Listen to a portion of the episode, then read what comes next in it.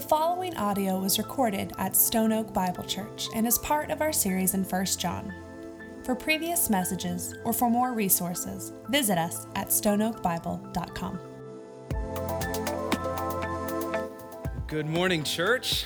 I'm glad you're here this morning. Um, I can't believe it, but we are stepping into our last chapter in 1 John. It has been an incredible time. So if you have your Bibles, you can find your place. We're going to eventually get to chapter 5 uh, in, in uh, 1 John. Uh, so let me start us off this morning, though, a little bit strange, uh, with a biology lesson. All right?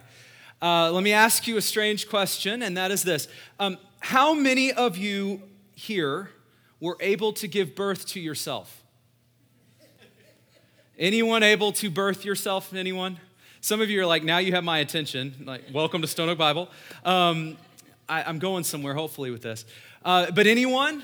No one? Um, of course not.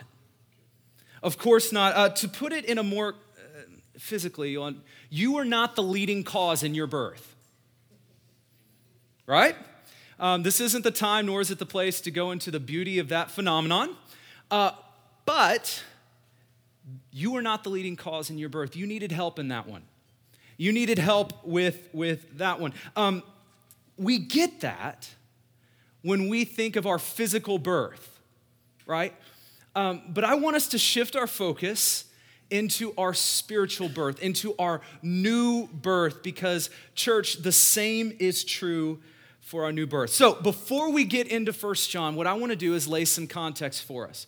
Because uh, John is going to use this term, born of God, new birth. He's going to use this term all throughout our letter. So I want to, I want to lay some foundation for us. Uh, you don't have to turn here with me. Uh, but I'll, I'll, have it on the screens for us. But I want to give us a little bit of context, and I want to do that by looking at the Gospel of John. All right, so the Gospel of John, we're going to look at uh, John chapter 3. So Jesus here, is approached by a man and they have a, an interesting conversation, which Jesus typically has these kind of conversations. Um, so listen to this. There was a man, um, a, a Pharisee named Nicodemus, a ruler of the Jews. This man came to Jesus by night and said to him, Rabbi, we know that you are a teacher come from God, for no one can do these signs that you do unless God is with him. So, right off the bat, this man notices there's something special about this man, Jesus. I mean, look at the things he's doing. Something is going on there. He's divine, he's from God. Now, listen to Jesus' response. Verse 3 Jesus answered him, Truly, truly, I say to you, unless one is born again, he cannot see the kingdom of heaven or the kingdom of God. Don't you love when Jesus just seems to totally ignore what was just said to him? Do you even see any? It's just, it feels like it's out of nowhere here. Um, I mean, think about it. Nicodemus says, You seem to be from God. You would expect Jesus to say, Thank you, I am. Right? But then Jesus drops into this born again uh, discussion. And keep in mind, this concept of being born again was, it, it may be familiar to us. We use this language, born again Christians. We use this language before. For Nicodemus, this was very new to him. And so he responds, um, probably similar to the way that you and I would respond. In verse 4, it says, How can a man be born when he is old? It's a good question. Can he enter a second time into his mother's womb and be born? That's a gross question, um, but it's honest, right? Uh, verse 5, Jesus answers and says, Truly, truly, I say to you, unless one is born of water and the Spirit, he cannot enter the kingdom of God. That which is born of the flesh is flesh, and that which is born of the spirit is spirit. Do not marvel at what I, say, uh, what I said to you. You must be born again. So Jesus says, You must be born again to enter the kingdom of God. Must. Prerequisite for entering is that you are born again. Now, I want to look at one more before we get to First John. I want to look at one of John's friends, uh, Peter. In the book of, of 2 Peter, remember, Peter was one of Jesus' disciples. He was another one of John's friends. And listen to what he says. He says, Blessed be the God and Father of our Lord Jesus Christ. According to his great mercy, he, that's God, has caused us to be born again to a living hope through the resurrection of Jesus Christ from the dead. He has caused us. So Jesus says, You must be born again to enter the kingdom of God. Now, Peter says, And God causes that. God causes our new birth. God causes us to be born again. So, just like physically, right, we understand that we are not the, the leading cause in our own births. Um, just as physically we get that, the same is true spiritually in that you are not able to birth yourself. That you're not able to do, you're not the leading cause in your physical birth or your new birth. That you're not the leading cause in that.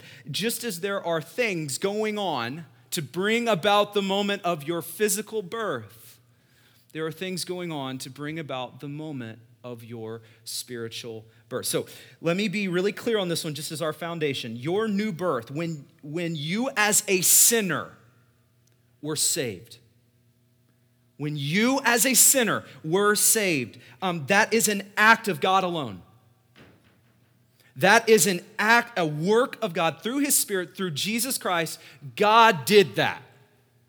God worked on you, giving you new life in Him, new birth in Him. This is a, an act of God. You don't assist, prompt, help, you respond.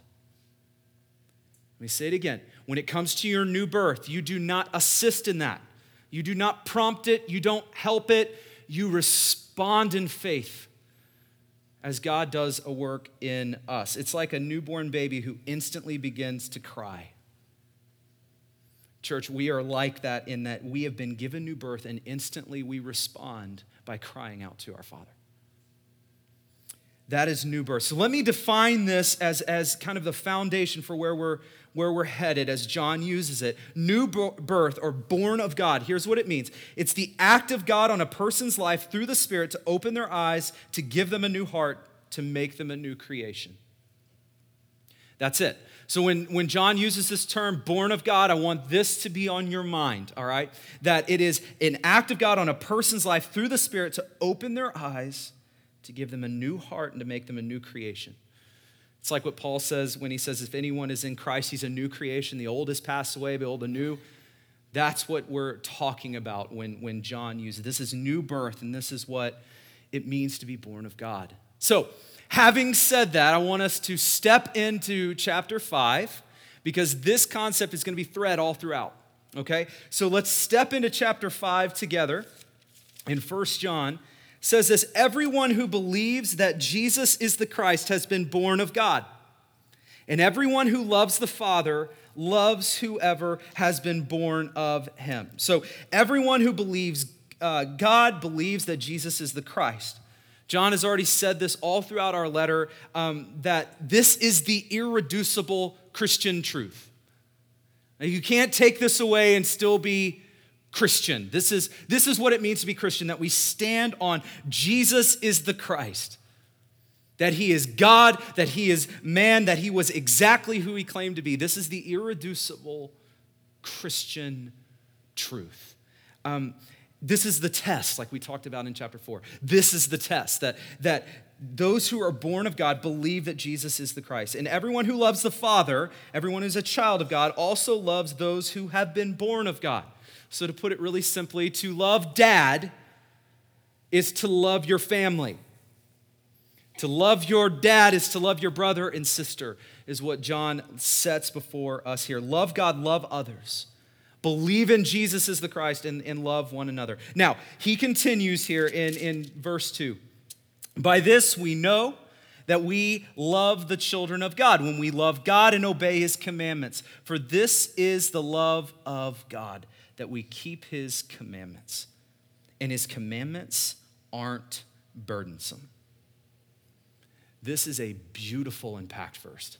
I love this verse. Um, so I have a, a house full of boys, little boys. Um, they are awesome. They are a joy. My youngest is, is 18 months old uh, ish. He, it's hard to keep track of that now. Um, for those of you who have little boys or have had little boys, you probably know exactly what I'm talking about. I'm guessing if you've had little girls, although I've never had one, I'm guessing you're going to be able to relate to this too. By the way, girls, I don't know, they scare me. I'm used to the boys, but for those of you who have little girls, you can probably relate to this too. But my youngest name is Theo. And Theo is um, determined, on mission, I mean, totally focused and destined to severely hurt himself. Right? He is, he is good at this. He seeks it out, he looks for opportunities, um, he's exploring his boundaries. And by exploring his boundaries, what I mean is he's, he's endangering himself as much as possible in one day. All right, that's, that's him. Now, as a dad, I know this about my little boy.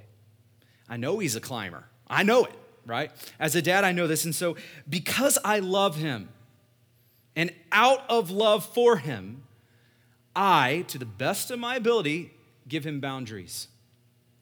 That Candace and I, as parents, we love him, we give him boundaries because we love him, not because we enjoy saying the word no 750,000 times in one day. That's not why. But we do it because we love him. We love him. We know what's best for him. We give him these clear boundaries. Now, when Theo ignores us, when he ignores our, our boundaries and when we take our eye off him for one second and he darts over and does something that hurts himself, Theo's world is not good at that time, at that moment right? All is not good in Theo's in Theo's little world because my boundaries as a dad are meant to provide him with the best opportunity to thrive, to grow, and to not hurt himself. That's what my boundaries, that's what our boundaries are for, even though he does not see it like that. Even though he does not at all see, the, see it like that, my boundaries are for his good and for his pleasure. Now, church, the same is true and more when it comes to me and my Heavenly Father, my perfect, all knowing, all loving Heavenly Father. Um, his commands are for my good, they are joy. John says his commands aren't burdensome. They're not oppressive, they're not abusive, they are for our joy. So when we are given a new heart, when we are given new birth, as we talked about. All of a sudden, the things that were once that we viewed as being oppressive or, or burdensome, all of a sudden, God's commands become our joy. That it is our joy before us that we get to walk out and, and live by his commands. So think about this. The world looks at the commands of God our community looks at the commands of God as though they are a set of rules specifically designed to kill their joy. That God is this wonderful killjoy in the sky. That just his purpose is to take, to suck the, the fun out of life. That's what he does. When the reality is, is that God's commands, God's commands for us is, is, is the path given to us to show us the path to true joy, to true satisfaction, to true fulfillment. The world sees freedom as no one is telling me what to do. We're Christians, we don't see freedom that way. What we see freedom is when we are free from the bondage that we were once in the bondage that we lived in to our destructive behaviors and sin and, and pat, all of that. That's freedom. Um, we walk in the commands of God because we love God and because they aren't burdensome. They are a joy. And oh, that we would see them that way. My fear is that we view God's commands one of two ways, typically. Uh, one, uh, we kind of blow them off. But we look at God's commands, we know what He says, we blow them off, and we know grace is there. He'll forgive me, right? I mean, we have freedom and grace and forgiveness and love. And, and so we blow off the things that God has told us to do. And you know what the world sees when they see that? Hypocrite. Hypocrite. And they want no part of it. The second way that we can eh, approach these commands is that we do our very best to live by them, and we do it with this starchy, nasty face on. We are miserable, joyless. I like the word starchy. I think I'm going to use it. Um, that's us, right? And when the world looks at us scowling over in the corner, they want nothing to do with that. They want nothing to do with that. But, church, they should look at our lives and see true joy, true and lasting and contagious joy as we live out the way that we were designed to live. So, God created you, He knows you best. He designed you, He knows the way you were designed to experience true joy because He happens to be the one who designed you that way. He created you this way. He knows you, and His commands are given to you so that you know how you can walk in the way you were designed to walk.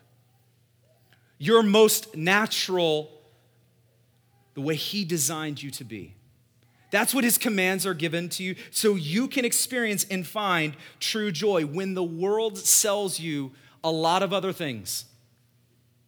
I mean, we're going to talk about this in a moment, but think about this. When the drive to accumulate wealth, accumulate things, more power, more relationship, when all of the things like that that the world sells you, when you start to find no fulfillment in it, it's you're like a dog chasing its tail, never finding satisfaction. Um, when those things happen, God stands here in front of you and He says, I have a better way.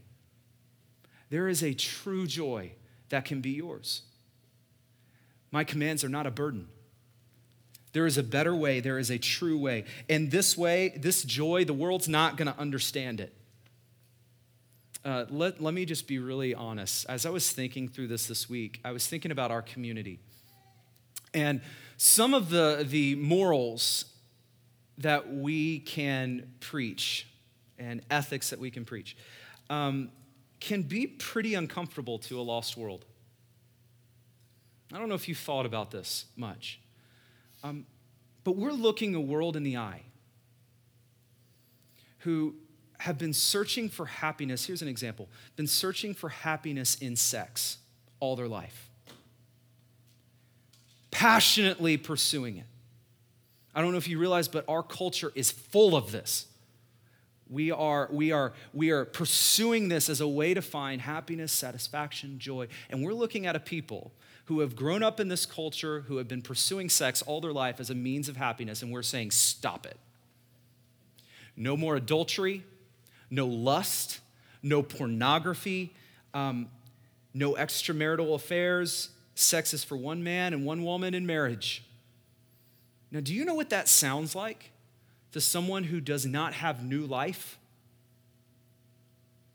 Burdensome. Burdensome. Let me give you another example. Um, our message tells those who have dedicated themselves. This is really true to where we, we, where we are in our community, dedicated themselves to, to getting up in their career, to uh, accumulating things, to finding identity in the things that they have and the, the amount of things that they have, just pursuing that. And we look at them and we say, Stop it, your money is an idol. Instead, we need to follow Jesus and give ourselves the way He gave Himself.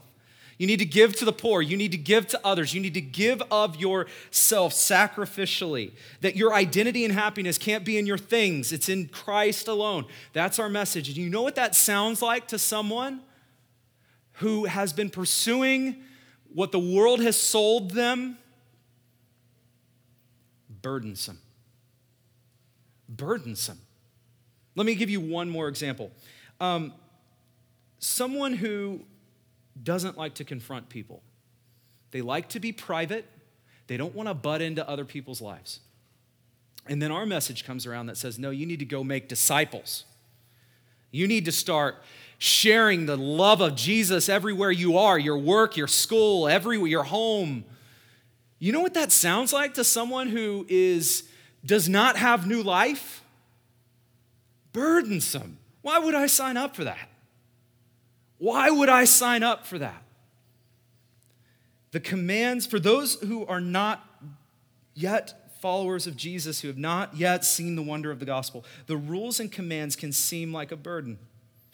But, church, as the Spirit transforms you, as the Spirit transforms us, as we are born of God, the commands are no longer a burden, but a joy. And I want to read to you something before we move on. Uh, you don't have to turn here. I want you to hear this, though. And as I read this, I want you to honestly um, ask yourself Is this the way you see the commands of God? More than that, is this the way the world sees you? This comes from David in Psalm 19. So listen to this, church. The law of the Lord is perfect. It's the commands of God. They're perfect, reviving the soul. The testimony of the Lord is sure, making wise the simple. The precepts of the Lord are right, rejoicing the heart. The commandment of the Lord is pure, enlightening the eyes. The fear of the Lord is clean, enduring forever. The rules of the Lord are true and righteous altogether. More to be desired are they than gold, even much fine gold. Sweeter also than honey and drippings of the honeycomb. Do you gush like this about the commands of God's in your, in your journal? Is this the way you view what God has called us to do? Is this your heart toward God's, towards God's command? How can David say this? How could David honestly mean this? It's because David realized that his father is good that his father is good. He realizes that his commands are good, and he realizes that true joy is found when we are living into them. That's how he can say that. David understood his commands are not burdensome. Listen to what Jesus says. He says, Come to me, all who labor and are heavy laden, I will give you rest. That's a beautiful verse. Take my yoke upon you and learn from me, for I am gentle and lowly in heart and you will find rest for your souls. For my yoke is easy and my burden is light. Church, the reason our burden is light is because we've been given new life. And the commands of God are no longer burdensome, they are a joy, they are our joy. Um, let's continue on. I could talk about that for a long time. Um, First John, let's jump back into chapter 5 and let's look at verse 4. For everyone who has been born of God overcomes the world. Um, we've talked about this quite a bit already in this letter, but everyone who is born again overcomes the world. Church, you are constantly bombarded with what the world with the world's message. The world telling you, you need this, this is normal, this is right, this is what you should believe, this is what you should not believe, this is what you should do, this is what you should value. You are constantly getting bombarded with the world's message. Every commercial, billboard, article, um, movie, they're communicating to you the world's values, the world's message. And, and don't hear me wrong, um, I am not saying you're going to avoid that. Notice the text does not say, for everyone who has been born of God avoids the world. It says, no, for everyone who has been born of God overcomes the world. And how do we overcome? John says this, and this is the victory that's overcome the world our faith. Who is it that overcomes the world except the one who believes that Jesus is the Son of God? The victory that overcomes the constant bombardment of the world is not for us to hunker down and try harder, grit and toughness. No, the victory that overcomes the constant bombardment of the world is through faith in Jesus Christ. Church, the victory that overcomes the constant bombardment of the world is through faith in Jesus Christ. And I want this to sink in that you are actually called to be overcomers not just in your death, but in life, in your life that you are meant to live. You are called to live an overcoming life. Um, for a moment, I want to just drop back into this original church. Do you remember what was happening in this moment? John looks at this church and he says, I know the world is telling you one thing about your Jesus. I know that they think you're crazy. In fact, I know that a group of people just stood up from in your church, looked at you in the eyes, and said, We don't believe what you believe. We think you're crazy, and we're leaving. John looks at them in that moment. Now, for you and I, I know your Facebook feed is telling you something different. I know your nation is telling you something different. I know the people in your life are telling you things and they think you're crazy and they think you have lost it, but there is victory over the world's message. And you have overcome through Christ alone. You don't overcome because of you, you overcome because of Christ in you. Amen? That is our victory.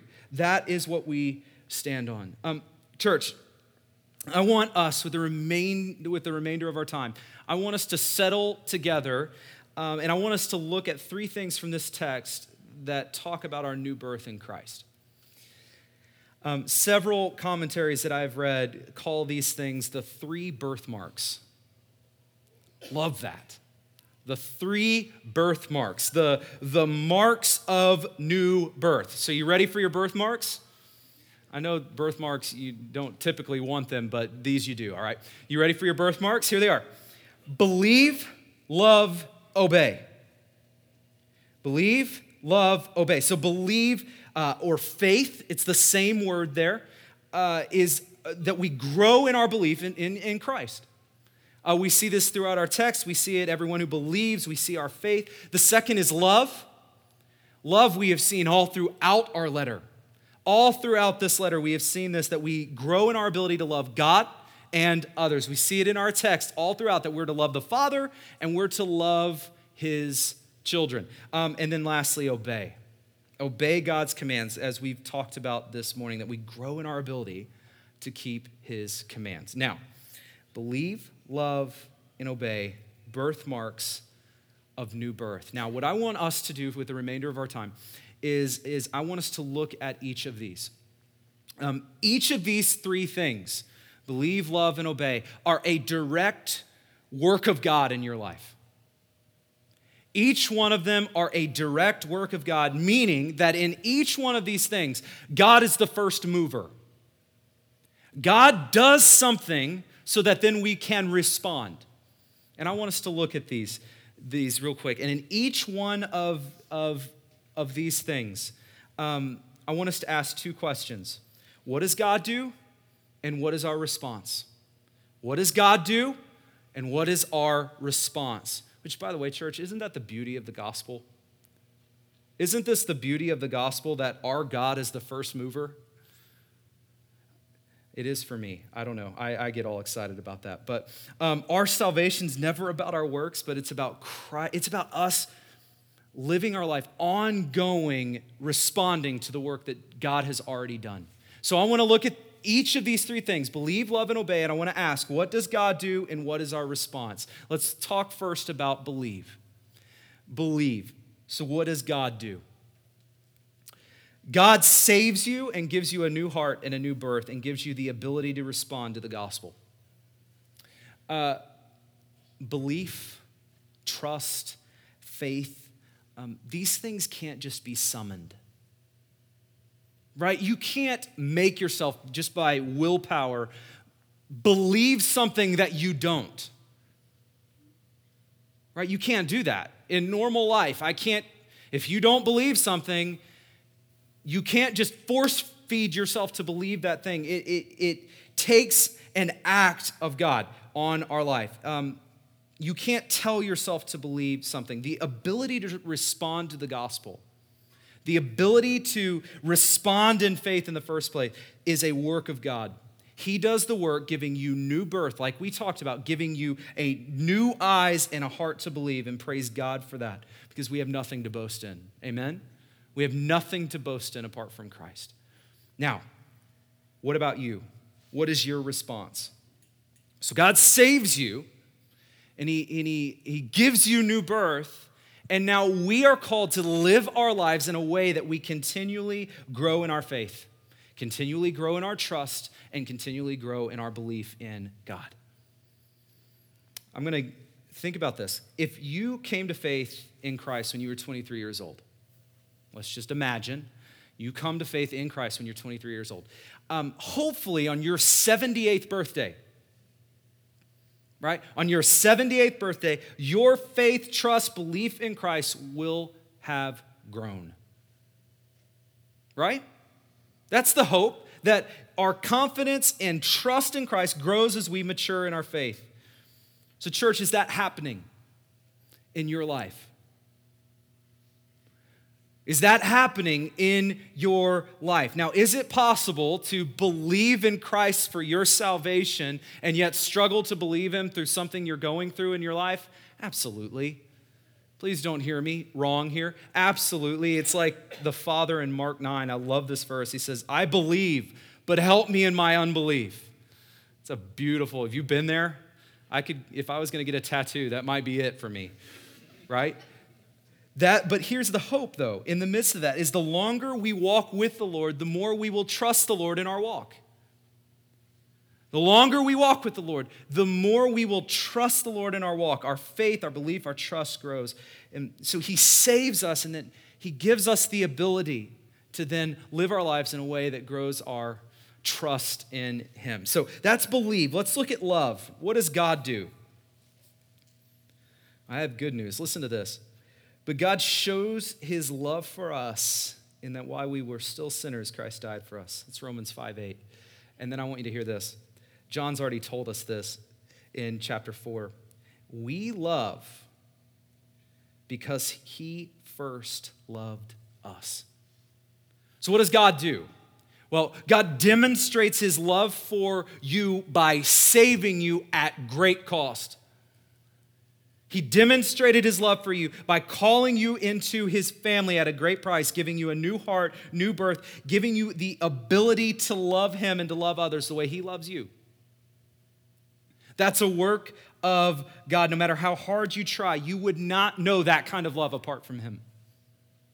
You would not know that kind of love apart from Him. God loved you, gave you the heart to love. That's His work. And again, it leaves no room for boasting.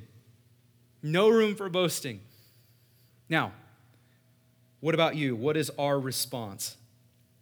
Um, we've talked about this over the course of our time together in this letter. But John is repeatedly calling us to love God, love others, to love others the way that God has loved us. And, and we continually get better at being able to do that. So, returning to our analogy, if you came to faith, at 23 years old. Hopefully, on your 78th birthday, you would have grown in your love for God and for others. You would be more loving. That you would have grown, that you would have been able to love your family better, love your church better, love your friends better. That you would have grown in your ability to love as you mature in the faith. So, church, is that happening? Is that happening in your life? Or are you becoming more, let's use our word again, starchy as you get older? Are you becoming more loving the more you follow after? Because here's, the, here's the, the hope the longer we walk with the Lord, the more we'll trust the Lord in our walk, and the more loving we will become. That is our hope. So believe love. Lastly, let's look at obey. What does God do? Uh, we've talked about this this morning, but He's given you a new heart, and He's taken one, what, what was once a burden, He has now made it a joy.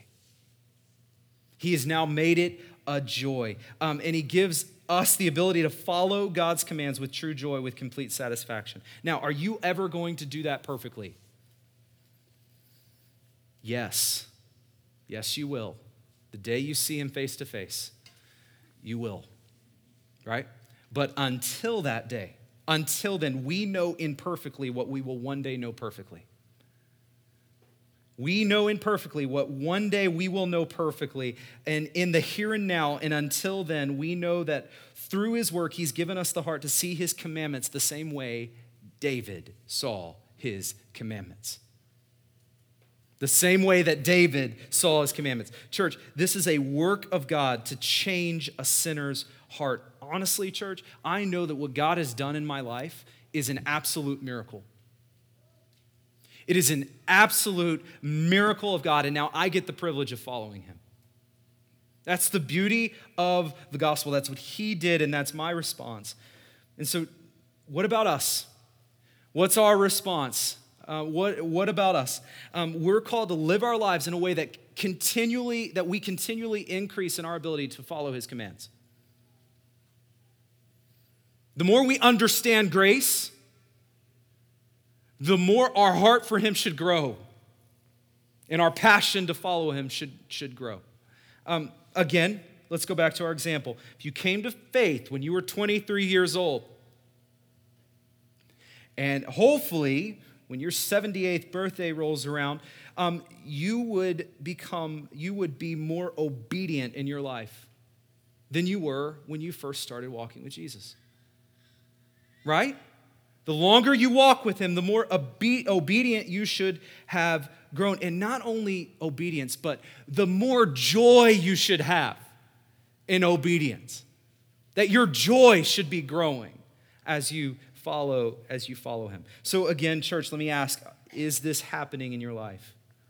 Are you becoming more obedient, more joyful, more joyfully obedient?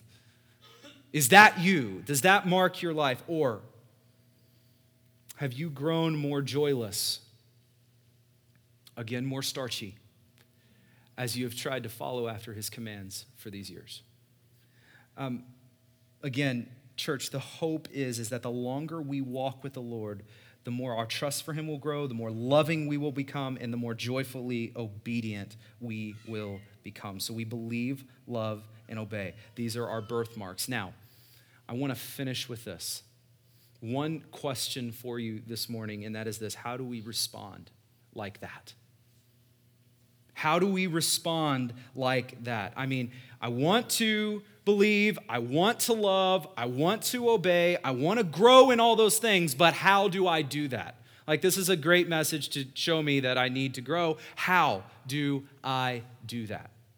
So, I want to leave with this. Um, I want you to imagine that a teenager came up to you this morning asking for some advice. Okay, visualize this happening. Uh, right here in this room, a teenager walks up to you asking for some advice, asking about his relationship with his dad. He's struggling with his, with his relationship. There's a general lack of trust, lack of love. Um, the, he's just struggling to listen to him at all, honestly. And, and he asks you, How do I fix this? How do I fix this? How do I, how do I um, uh, trust him more, love him, obey him? How do I even want to do those things? Like, what do I do? What do I do? If, if, a, if I met with a teenager who was struggling like this, you know what the first thing I would ask them is?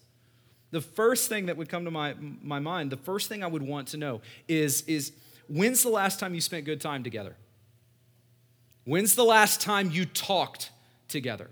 How is your relationship going? What does it look like? When's the last time you listened and, and enjoyed a relationship together? Because the path to love, to trust, to obedience is made clearer through relationship. It's made clearer through relationship. They're strengthened through relationship. Think about it this way it is nearly impossible for you to tell that, that teenager to go home, go off by yourself, go into your bedroom, and try harder. I want you to try harder to trust. How's that working for you? Try harder to love. Just try harder to want to obey. Right? That is a, how do you do that? Well, you, you, you don't do that because they're byproducts that come from relationship. These are byproducts that come from a relationship. Um, now, should he do these things? Yes, absolutely. Um, but do you know the way to strengthen and increase his ability to do these things? Relationship. Relationship. Church, the same is true for us in our relationship with God. Belief, love, obedience, these are byproducts of a new birth. They are byproducts of a relationship, they are birthmarks. And just as I would not recommend to a teenager that he just go off and try harder to tr- trust, I just go and focus hard, hunker down, try harder to trust. Just as I would not recommend him to go and try harder to love, try harder to want to obey, the call for us is not to leave here and go to the quiet of our rooms and just try harder to trust. Try harder to love, try harder to want to obey. No, the call for us, like the teenager, is this come to the Father. Come to the Father. Spend time with Him because rules and commands apart from relationship is just another way to say legalism. Come to the Father because get this, church, through Jesus Christ, you and I have the ability to come to Him, to come to Him, to have a real relationship with Him. So here is the how we come to Him. We listen to Him, we listen to Him in prayer, we, we listen to Him speak, spend time in His Word. We live these things out in community together. We come to Him. We come to Him. And if you're here and you do not know Christ this morning, you are never going to find what you're looking for apart from Him. Come to Him. Come to Him. In Him there is peace and joy, forgiveness and hope. Come to Him. Faith, love, obedience, they are birthmarks of a new birth. The life, the new life that God has for you in Christ. Come to Him. And if you're here and you know Christ, if you're here and you know Christ, hear me, the ability to follow Him and to grow in Him, it comes from a continual, ongoing response to the gospel. A continual, ongoing response to the gospel. A Christian who has lost the wonder of the gospel is someone who is no longer growing. But a Christian who is growing is a Christian who has not lost the wonder of the good news of Jesus Christ. The call is never just to go, ho- go home and simply try harder. Now, should you try to follow him? Yes. Yes, you should. Should you try to obey him? Yes, absolutely. Um, but trying to follow him, trying to obey him, trying to do all these things without relying on him will not get you anywhere. It's not going to get you anywhere. The call this morning is to come to Him, to come to Him regularly and often. To come to Him. And I want to finish with this before we pray. Come to me, all who labor and are heavy laden, and I will give you rest. Take my yoke upon you and learn from me, for I am gentle and lowly in heart and you will find rest for your souls. For my yoke is easy, and my burden is light.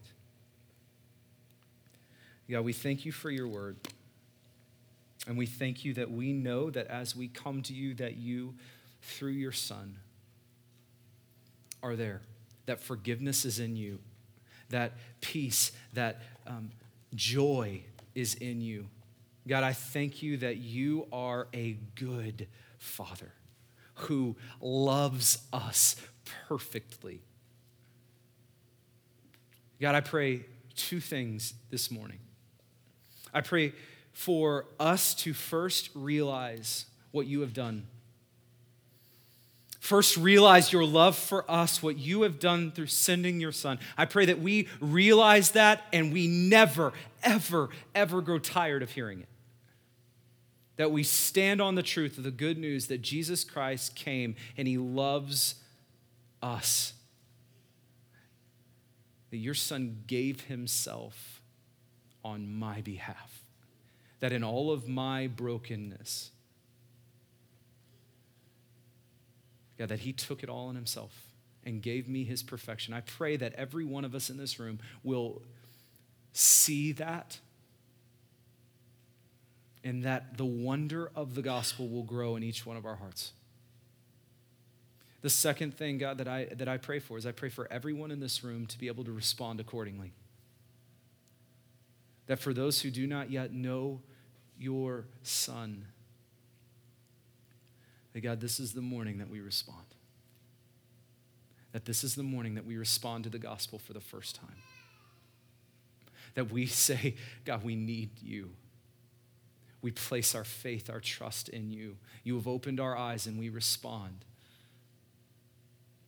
God, and for those who, who are your children, who, who have been following you for, for some time, God, I just pray that you would show us right where we are how we can now respond to your good news. How we can grow in our trust and our belief of you, how we can grow in our love for you and for others, how we can grow in our heart to obey and the joy that we have when we do. So, God, I pray that you give us the ability to do that. And it's for your glory, for your purpose. In Jesus' name, amen.